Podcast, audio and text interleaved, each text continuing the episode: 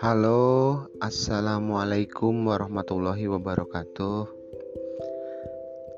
Selamat berjumpa kembali dengan saya, Boni Binoba.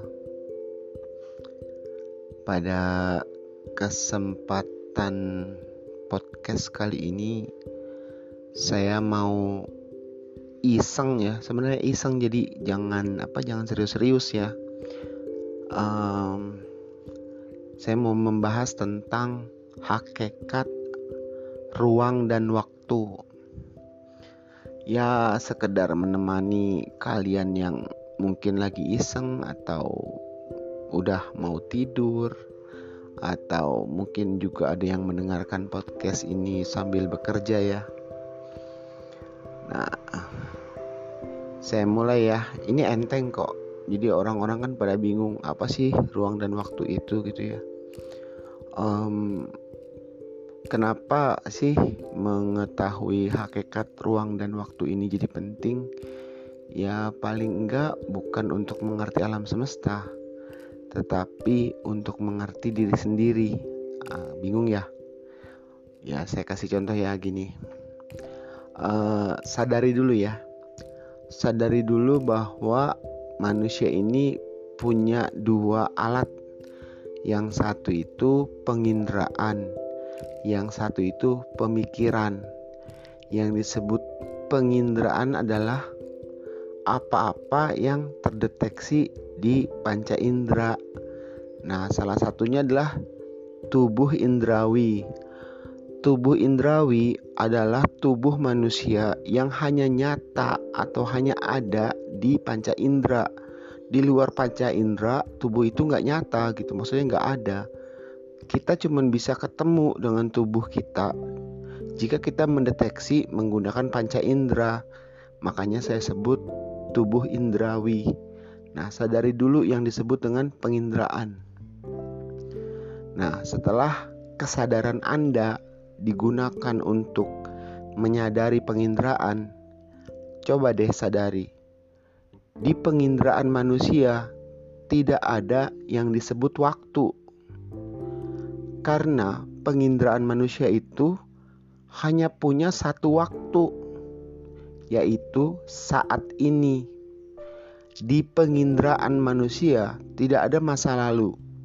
Contoh, mata tidak bisa melihat ke masa lalu.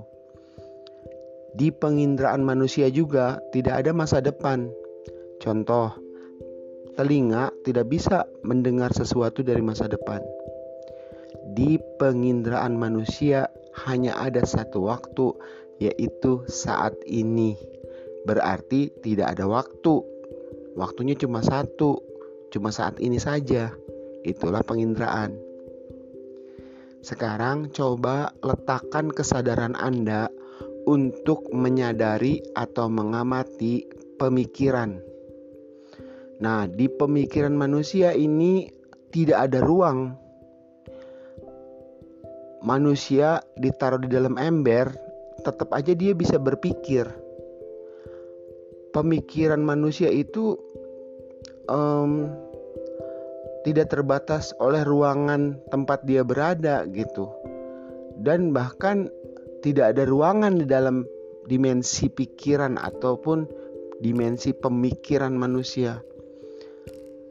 Walaupun di dimensi pemikiran itu tidak ada ruangan, tapi dimensi pemikiran manusia itu diciptakan oleh suatu hukum yang disebut hukum sebab akibat. Cara pikiran manusia itu memahami segala sesuatu menggunakan prinsip ini, yaitu hukum sebab akibat.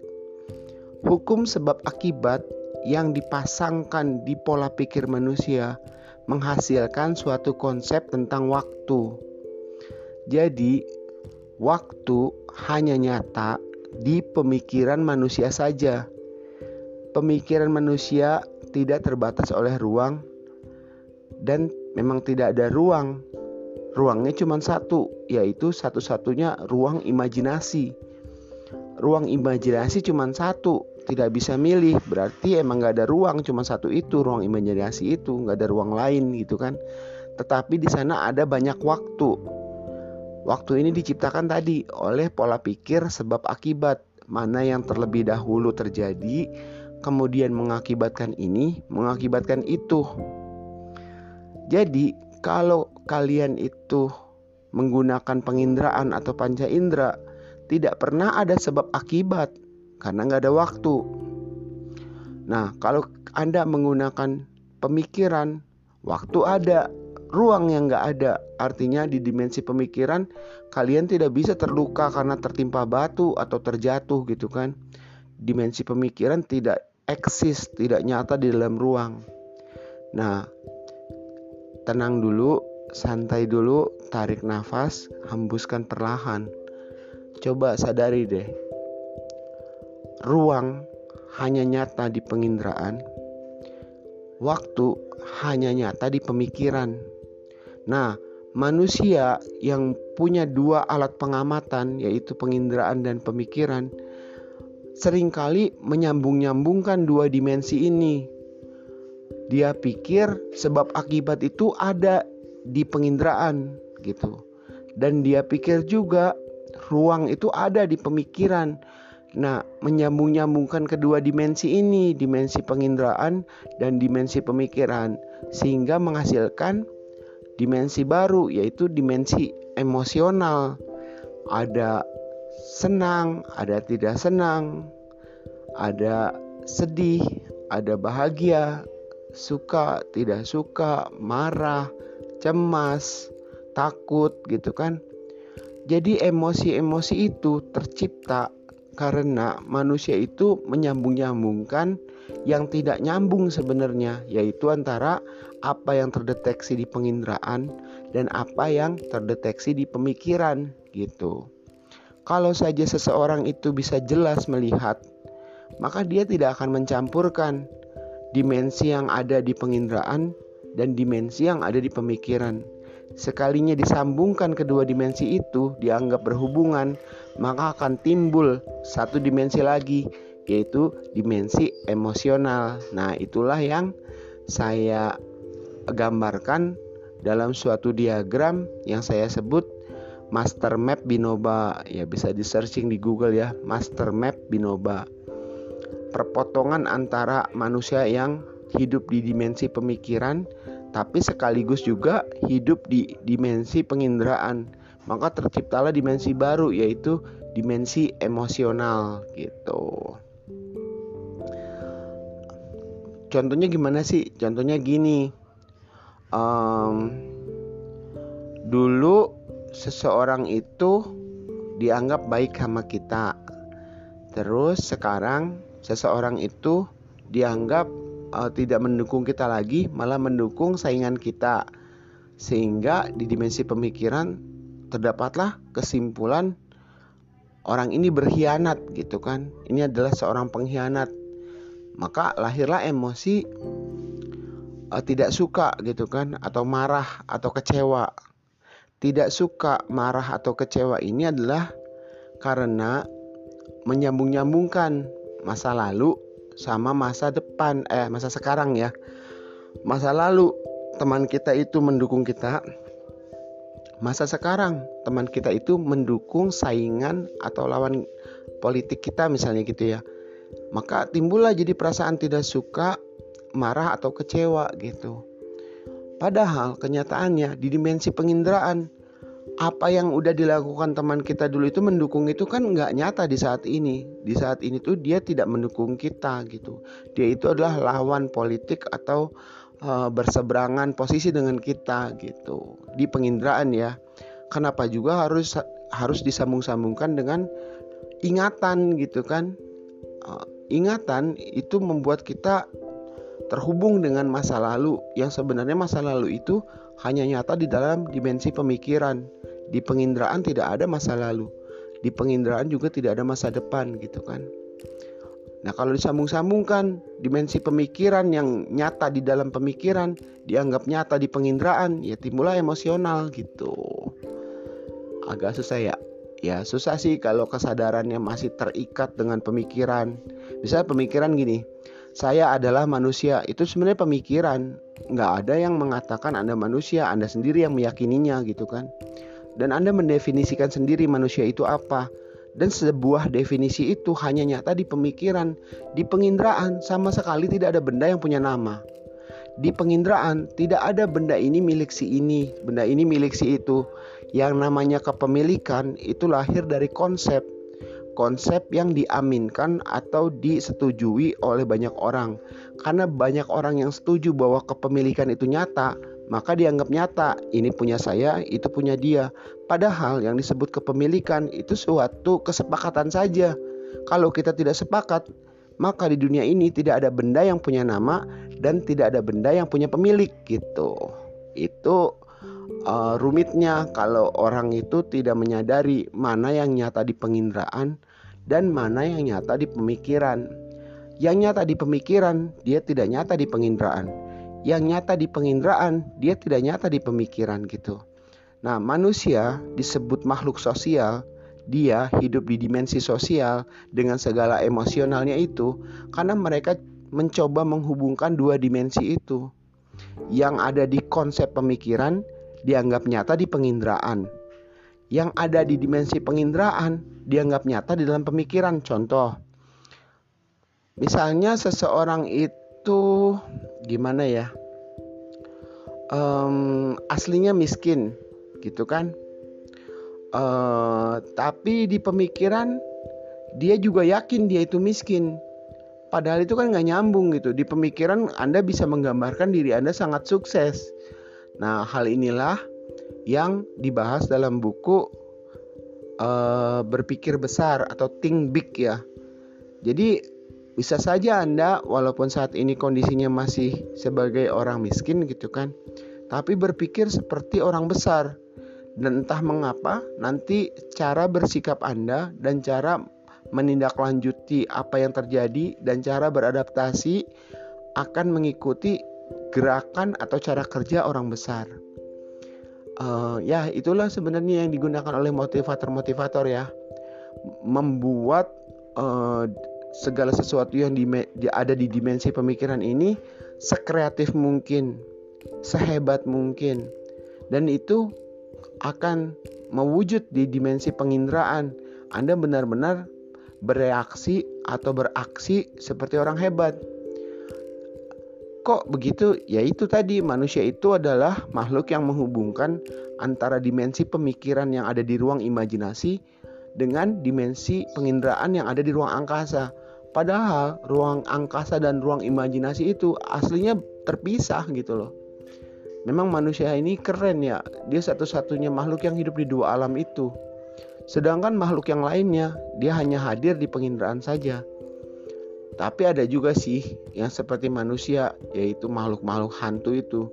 Dia eksis di dimensi pemikiran, tapi dia nggak punya tubuh indrawi. Jadi sebenarnya dia nggak nyata juga di dimensi penginderaan gitu kan. Ya susah sih bikin istilah-istilahnya ya kalau belum pernah loncat-loncat nyebrang-nyebrang. Iya gitu. Silakan saja menggunakan dimensi pemikiran Anda untuk memanipulasi apa yang ada di penginderaan.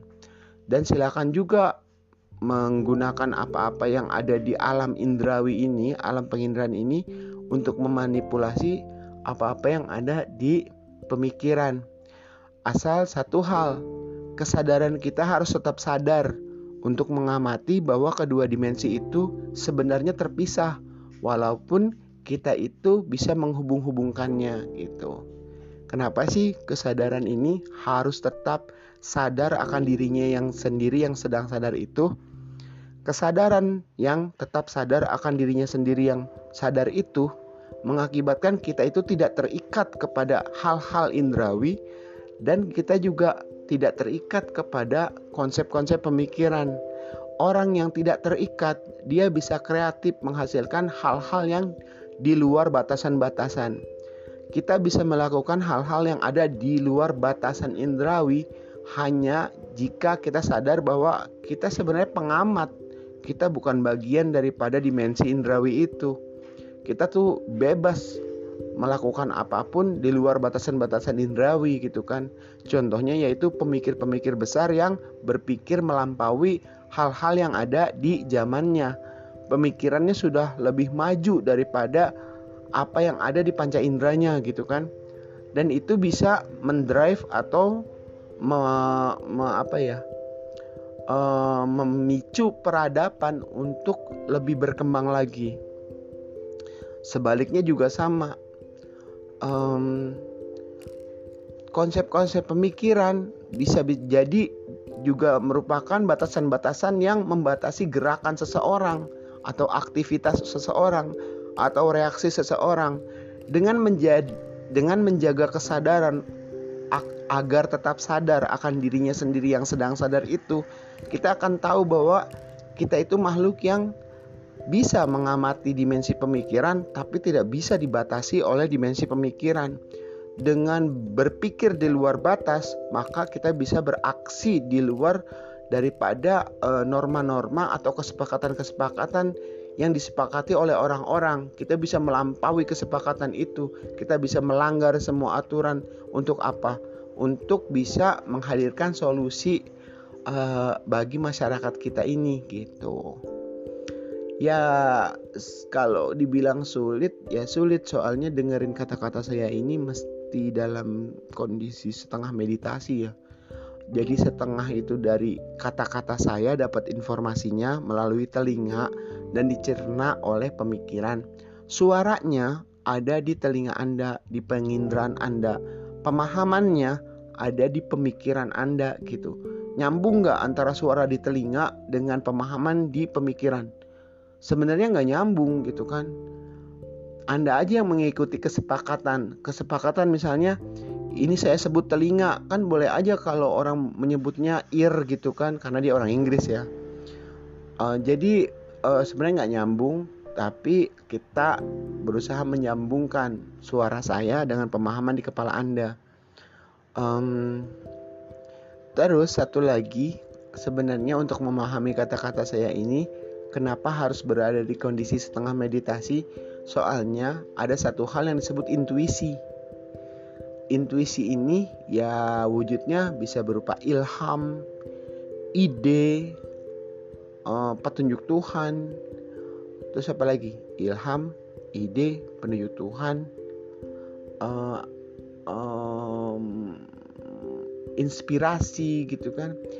Jadi selain pemikiran-pemikiran yang dihasilkan dari rangsangan yang diterima oleh panca indera, pemikiran-pemikiran ini, baik yang berupa pemahaman atau perencanaan, itu bisa juga didapatkan dari dimensi pemikiran itu sendiri. Ternyata pikiran manusia terhubung dengan pikiran manusia lainnya. Makanya suatu suku bangsa bisa bergerak bersama-sama dengan suatu pemikiran yang serupa gitu. Itulah yang saya sebut pikiran bawah sadar kolektif. Secara bawah sadar, pikiran manusia itu selain pikiran individu, ada juga bagian pikiran yang kolektif sebagai sebuah bangsa, misalnya gitu. Nah, tidak menutup kemungkinan juga pikiran individu atau pikiran pribadi yang ngegrup dengan pikiran orang lain yang disebut pikiran bawah sadar kolektif itu bisa juga terhubung dengan pikiran master ya master pikiran atau satu-satunya pikiran yang uh, menciptakan atau mendesain alam semesta ini. Yaitu dia yang saya sebut Tuhan ya. Bisa jadi pikiran manusia itu terhubung dengan pikiran orang banyak dan bersumber dari satu pikiran yang sama yaitu Tuhan itu. Bahkan jangan-jangan pikiran yang mengaku dirinya adalah saya sebenarnya adalah zat Tuhan itu sendiri. Ketika ketika zat Tuhan yang disebut pikiran itu dibatasi oleh identitas, jadilah dia makhluk individu. Ada juga identitas kelompok. Coba kalau identitas pribadinya dilepas dan identitas kelompoknya dilepas dan dia hanya menjadi satu pikiran yang satu gitu ya. Satu pikiran yang tidak dibelah-belah, satu pikiran yang tidak dibatasi oleh identitas. Jangan-jangan memang di alam semesta ini hanya ada satu pikiran yang bisa berpikir. Satu pikiran yang bisa berpikir itu membelah-belah dirinya melalui kotak-kotak identitas. Padahal ketika kotak-kotak identitas itu dibuka, maka tidak ada kotak, tidak ada batasan. Itu adalah satu pikiran yang sama. pikiran yang punya daya kreatif untuk mengkreasikan sesuatu, kreatif force untuk uh, sebagai kreator ya, pencipta. Jadi satu-satunya yang punya sifat kreatif itu adalah pikiran. Sehingga dia bisa berkreasi atau creation, menciptakan makhluk yaitu creature. Yang menciptakan makhluk itu disebut kreator gitu. Dan Anda bisa berpikir lebih jauh lagi bahwa sumber pikiran itu kan tadi saya sebut satu dan sampai saat ini pun sebenarnya pikiran itu hanya ada satu. Di alam semesta hanya ada satu pikiran yang bisa berpikir. Satu-satunya alasan kenapa dia menjadi saya dan Anda karena dibatasi oleh identitas ya kan. Nah, bagaimana kalau begini? Ternyata tidak ada dimensi penginderaan. Semua itu dimensi pemikiran. Maka jika berpikir seperti itu, alam semesta ini adalah alam semesta ilusi atau dalam bahasa mudahnya kita sedang hidup di alam mimpi kolektif yaitu alam mimpi yang dialami secara bersama-sama dan terus-menerus bersambung antara hari pertama dan hari berikutnya oleh semua orang yang dialaminya ya. Bisa jadi alam semesta yang ada di dimensi penginderaan ini yang disaksikan oleh semua orang ini sebenarnya alam mimpi yang besar. Gitu. Gitu ya. Sehingga nggak ada satu hukum pun yang pasti di alam semesta ini. Karena semua kemungkinan yang mungkin terjadi ada di ruang bebas yang disebut ruang semesta ini.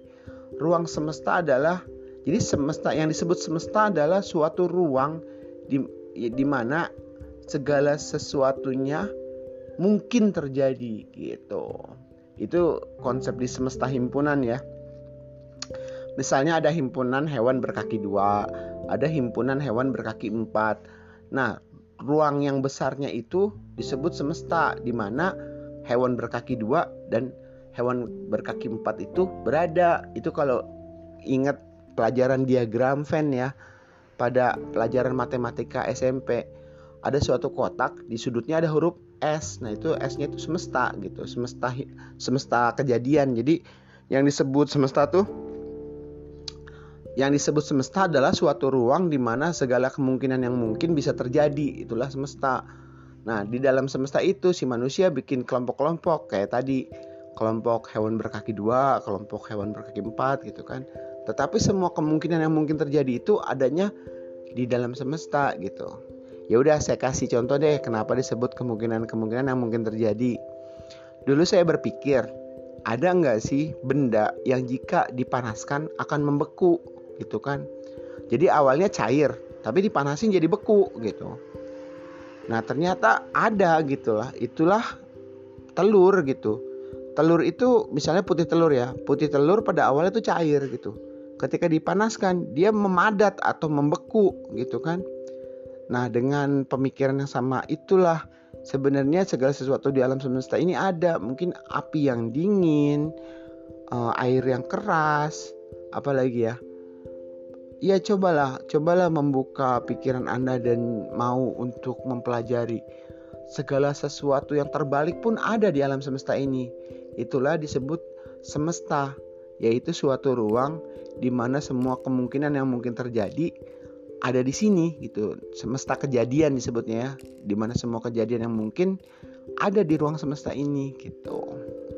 Dan bisa jadi itu adalah mimpi kolektif yang dialami secara secara bersama-sama oleh semua orang dan episodenya bersambung gitu kan. Episode 1, episode 2, episode 3. Nah, um, Bagaimana cara mengenal semesta yang maha menciptakan segala sesuatu ini? Jadi ada juga yang menyebutkan gini ya. Manusia itu adalah cara bagi Tuhan untuk hadir di dalam alam semesta yang dia ciptakan gitu.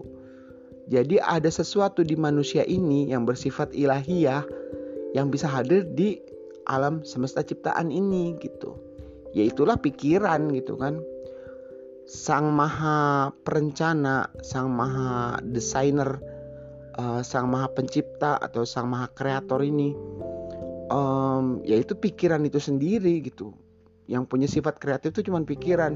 Nah, ketika pikiran ingin hadir di dalam mimpi yang dia ciptakan, maka dia harus menghadirkan makhluk yang bisa berpikir. Lah itulah manusia. Jadi manusia adalah cara Tuhan untuk hadir di di dalam alam semesta yang Dia ciptakan gitu. Manusia adalah bait Allah yang hidup misalnya atau manusia itu uh, punya ruh Tuhan misalnya. Apa pun istilah yang digunakan di agama apa pun, cuman mau mengatakan itu manusia itu bisa berpikir, Tuhan itu bisa berpikir, itu adalah pikiran yang sama gitu kalau si pikiran yang individu itu mau melepas keterikatannya pada hal-hal duniawi. Soalnya yang namanya pikiran itu adanya di dimensi pemikiran dan dia tidak bisa dibatasi oleh hal-hal yang berada di, di dimensi indrawi. Yang disebut hal-hal duniawi adalah hal-hal yang terdeteksi oleh panca indera. Dan itu nggak nyata di alam pemikiran gitu kan. Kalau saja pikiran seseorang itu bisa menyadari bahwa dia tidak terikat dengan dimensi penginderaan, ya mungkin dia bisa melepas semua batas dan menyadari keluasannya bahwa pikiran itu ternyata sangat luas gitu kan. Sangat luas tuh maksudnya tidak dibatasi, dia bisa menciptakan ide apa saja gitu kan. Nah, kemahaluasan ruang pikiran ini gitu. Jadi di pikiran tuh nggak ada ruang, hanya ada satu ruang yaitu ruang imajinasi itu. Kalau ruang imajinasi itu tidak dibatasi oleh saya dan Anda, oleh identitas, oleh nama, oleh kepemilikan, oleh apa pun gitu ya. Bisa jadi ya itulah Tuhan yang maha luas itu gitu. Yang yang yang bisa apa pun gitu. Ya contoh gini deh. Ciptakan seekor gajah berwarna merah muda di dalam ruang imajinasi Anda Nah, Anda kan bisa menciptakannya tanpa sebab akibat dan tanpa bahan baku kan? Ya seperti itu pula yang sanggup dilakukan Tuhan di alam semesta yang ini. Kalau bahasa singkatnya ya supaya mudah ya. Di dalam dimensi pemikiran saya adalah Tuhan gitu. Tapi di dimensi penginderaan dialah Tuhannya. Jadi itulah kenapa manusia itu sangat berharga. Satu nyawa pun sangat berharga karena hanya manusia yang bisa mengenal Tuhannya. Manusia bisa menciptakan gajah merah muda di dalam ruang imajinasinya. Ya seperti itu pula Tuhan mampu menciptakannya di ruang penginderaan, tapi gitu. Jadi istilahnya karena kita bisa menjadi seorang pencipta yang bisa menciptakan sesuatu tanpa waktu, tanpa sebab akibat dan tanpa bahan baku di dalam ruang imajinasi, dengan cara itu kita bisa memahami bahwa Tuhan pun bisa menghadirkan yang seperti itu tapi di alam penginderaan kita. Gitu. Jadi manusia yang punya pikiran ini adalah satu-satunya makhluk yang bisa mengenal Tuhannya. Soalnya dia punya sifat yang sama gitu. Manusia ini adalah Tuhan di dalam ruang imajinasinya sendiri. Sedangkan di ruang alam semesta, Tuhannya itu ya Allah itu. Gitu. Nah, saya coba bawa kalian semua berbicara sejauh mungkin ya untuk mengerti hubungan antara manusia dengan Tuhan. Tuhan itu bisa menciptakan dengan kun fayakun. Terjadi maka terjadilah. Manusia juga bisa, tapi ciptaannya manusia yang digunakan pakai kun fayakun itu terjadilah gitu. Yang simsalabim itu yang abrakadabra itu yang tanpa waktu, yang tanpa bahan baku, Manusia bisa melakukan itu, tapi hanya di dalam ruang imajinasinya saja. Sedangkan di ruang penginderaan ini, ruang alam semesta ini, yang bisa melakukan itu adalah Tuhan. Dengan mengerti cara kerja pikiran, ya Anda bisa tahu seberapa kuasanya Tuhan mengubah segala sesuatu tanpa butuh waktu dan tanpa butuh bahan baku gitu kan. Nah, bahkan manusia juga bisa mengenal um, sifat maha penciptanya Tuhan itu yaitu kreativitas yang lebar itu jika dia bisa melepaskan diri dengan batasan-batasan yang ada atau batasan-batasan yang dia dapatkan dari keyakinannya selama ini uh, di dimensi penginderaan gitu kan saya adalah anak petani. Tidak mungkin saya menjadi seorang insinyur teknik sipil misalnya. Uh, itu kan gara-gara di penginderaan kita melihat kita anak petani gitu. Tapi kan ketika kita bisa melepaskan keterikatan hati kepada identitas sebagai anak petani itu, ya kita bisa jadi apa saja gitu. Bahkan kita bisa mencari beasiswa dan pada akhirnya mungkin bisa jadi insinyur teknik sipil seperti yang dicita-citakan gitu jadi uh, walaupun di panca indera itu kita anak petani tapi di dimensi pemikiran itu bukan suatu batas kita bisa setinggi mungkin menciptakan ide-ide atau setinggi mungkin menggantungkan cita-cita gitu nah setelah mengetahui um, bahwa yang punya sifat kreatif yang bisa jadi pencipta atau kreator itu adalah pikiran maka pikiran Anda itulah sebenarnya penghubung antara Anda dengan Tuhan. Makanya kalau di era atau di zaman kenabian itu ada yang disebut nubuah ataupun wahyu gitu kan. Kalau zaman dulu nubuah atau wahyu itu ya tentang pengabaran tentang apa-apa yang akan terjadi gitu kan. Kok lu bisa sih ngeramal masa depan bakal gini? Kok lu tahu kiamat bakal gini? Ya karena pikiran kita tersambung dengan maha pikiran gitu kan justru pikiran kita itu sebenarnya aslinya maha pikiran itu sendiri cuma kita batasi aja dengan identitas dan lain-lain gitu keterikatan apa dengan keterikatan keterikatan hati kita membatasi diri kita dengan banyak hal bukan diri sih membatasi pikiran kita dengan banyak hal sehingga kita gagal mengenal pikiran kita yang luas itu. Di alam semesta ini hanya ada satu pikiran yang bisa berpikir gitu. Ya itulah zat Tuhan itu. Dan uh, di alam penginderaan ya sekarang kita ngomong di alam penginderaan ya Tuhan adalah yang menahan segala sesuatu agar tidak musnah di mana pun ada objek atau benda atau kejadian di situ pasti ada pikiran yang menahannya nah itu maksudnya gini di alam mimpi nih ya di alam mimpi itu satu-satunya yang nyata tuh cuman pikiran. Semua kejadian dan semua benda diciptakan oleh pikiran dalam bentuk mimpi kan. Nah, di alam mimpi itu tidak ada satupun benda atau tidak ada satupun peristiwa kecuali di situ ada pikiran yang menjadikannya terjadi atau di situ ada pikiran yang menjadikannya ada. Jadi, pikiran adalah satu-satunya zat yang ada di setiap keberadaan gitu ketika ada keberadaan sesuatu, baik itu keberadaan benda ataupun keberadaan peristiwa, di situ pasti ada pikiran yang menjadikannya terjadi atau pasti ada pikiran yang menjadikannya ada gitu. Itulah yang disebut Allah adalah yang menahan langit dan bumi agar tidak musnah. Ruang angkasa yang berupa ruang yang membentang ini dipertahankan keberadaannya oleh Allah. Juga bumi yang padat ini bentuknya seperti bola itu dipertahankan keberadaannya oleh Allah bumi yang berputar, kejadian yang berputar itu, berputarnya bumi pada porosnya, itu kejadian itu di, dijadikan oleh Allah dan Allahnya itu tidak pernah terpisah dari benda ataupun peristiwa. Kalau Allahnya jauh dari benda atau peristiwa, maka buyar sama dengan ketika pikiran itu menghilang dari alam mimpi, maka orangnya tersadar dan alam mimpi pun musnah gitu kan. Jadi um, kisah orang yang mau bertemu dengan Allah itu mirip dengan seorang gadis bergaun merah yang ada di mimpi saya. Nah, anggap aja gitu ya. Ketika gadis bergaun merah di dalam mimpi saya ini berkata, "Kak, saya mau ketemu dengan kakak. Uh, bagaimana caranya?" Ya aku bilang kan, saya hanya nyata di alam penginderaan, saya tidak nyata di alam pemikiran gitu untuk bisa ketemu saya ya saya harus bangun tapi jika saya bangun maka kamu hilang gitu ya. Kebayang nggak?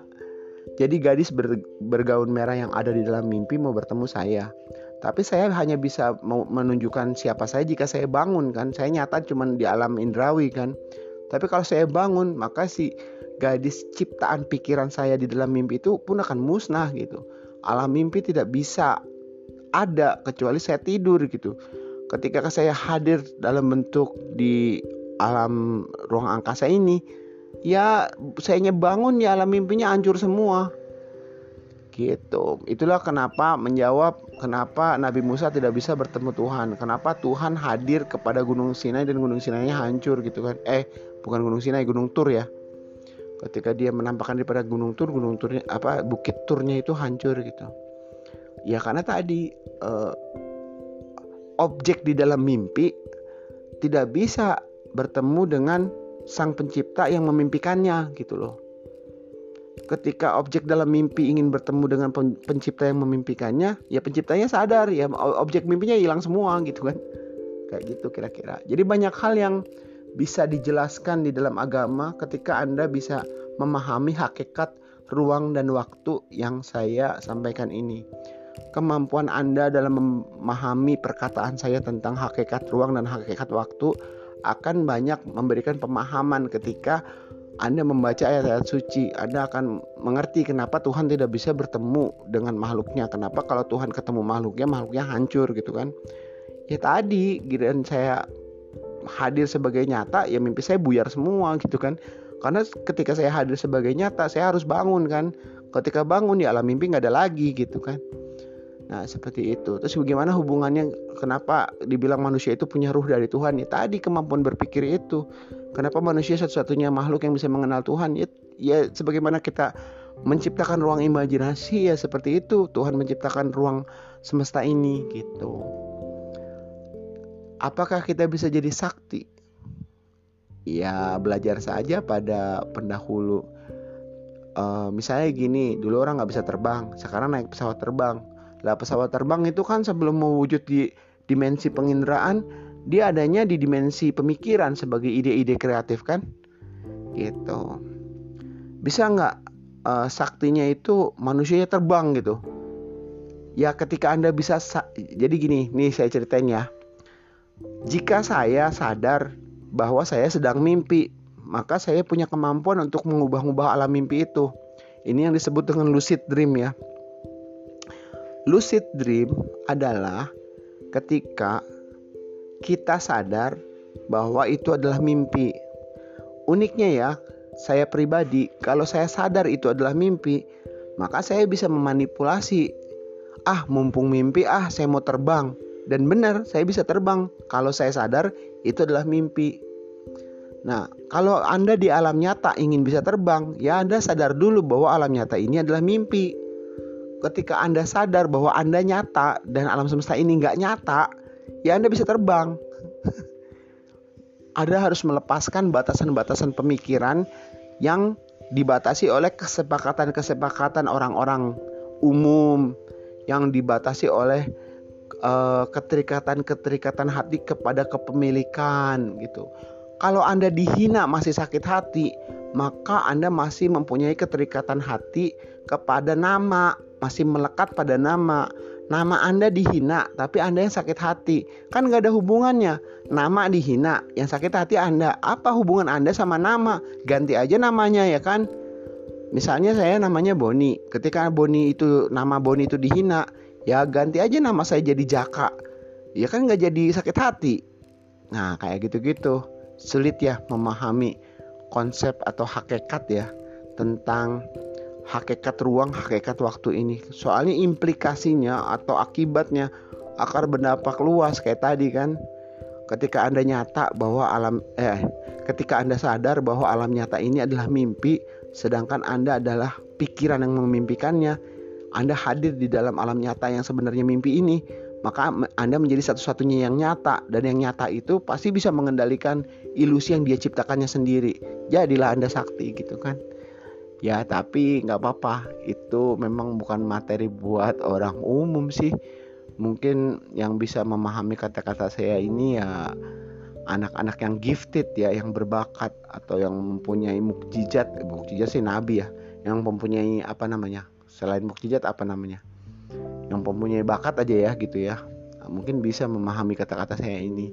Ya entahlah disebut indigo atau kristal atau golden atau rainbow atau apa pun atau starseed atau apa pun ya bisa disebut dengan istilah apa pun atau apalagi um, prodigy atau apa gitu ya mungkin orang-orang yang gifted itu semoga saja bisa menemukan suatu gerbang untuk memasuki realitas yang baru ya. Gerbang itu adalah pemahaman tentang hakikat, ruang dan waktu gitu. Ya, begitu saja ya kata-kata dari saya ngalur ngidul, serius, tapi sebenarnya nggak penting juga gitu. Ingat ya, yang saya katakan ini nggak penting gitu. Tapi bisa jadi ini ini adalah gerbang yang membawa Anda menuju suatu dimensi atau suatu pemahaman atau suatu kenyataan yang penting. Ini cuma gerbangnya aja kok. Gerbang ini pun akan dilupakan ketika Anda sudah memasukinya dan berada di ruangan yang lain atau dimensi yang lain atau alam pemikiran yang lain. Gitu saja, mohon maaf jika ada kesalahan, kekurangan atau harap maklum jika anda tidak sependapat dengan saya. Semoga apa yang saya ungkapkan ini yang mungkin tidak berani diungkapkan oleh orang-orang lain ini bisa menjadi uh, pemicu atau trigger atau starter atau penyulut, penyundut, pemantik gitu ya yang membuat Anda bisa lebih kreatif lagi dalam menghadirkan ide-ide untuk memberi solusi kepada masyarakat dan menciptakan peradaban masa depan yang lebih baik. Saya Boni Binoba, sampai jumpa lagi dengan podcast-podcast saya berikutnya. Assalamualaikum warahmatullahi wabarakatuh.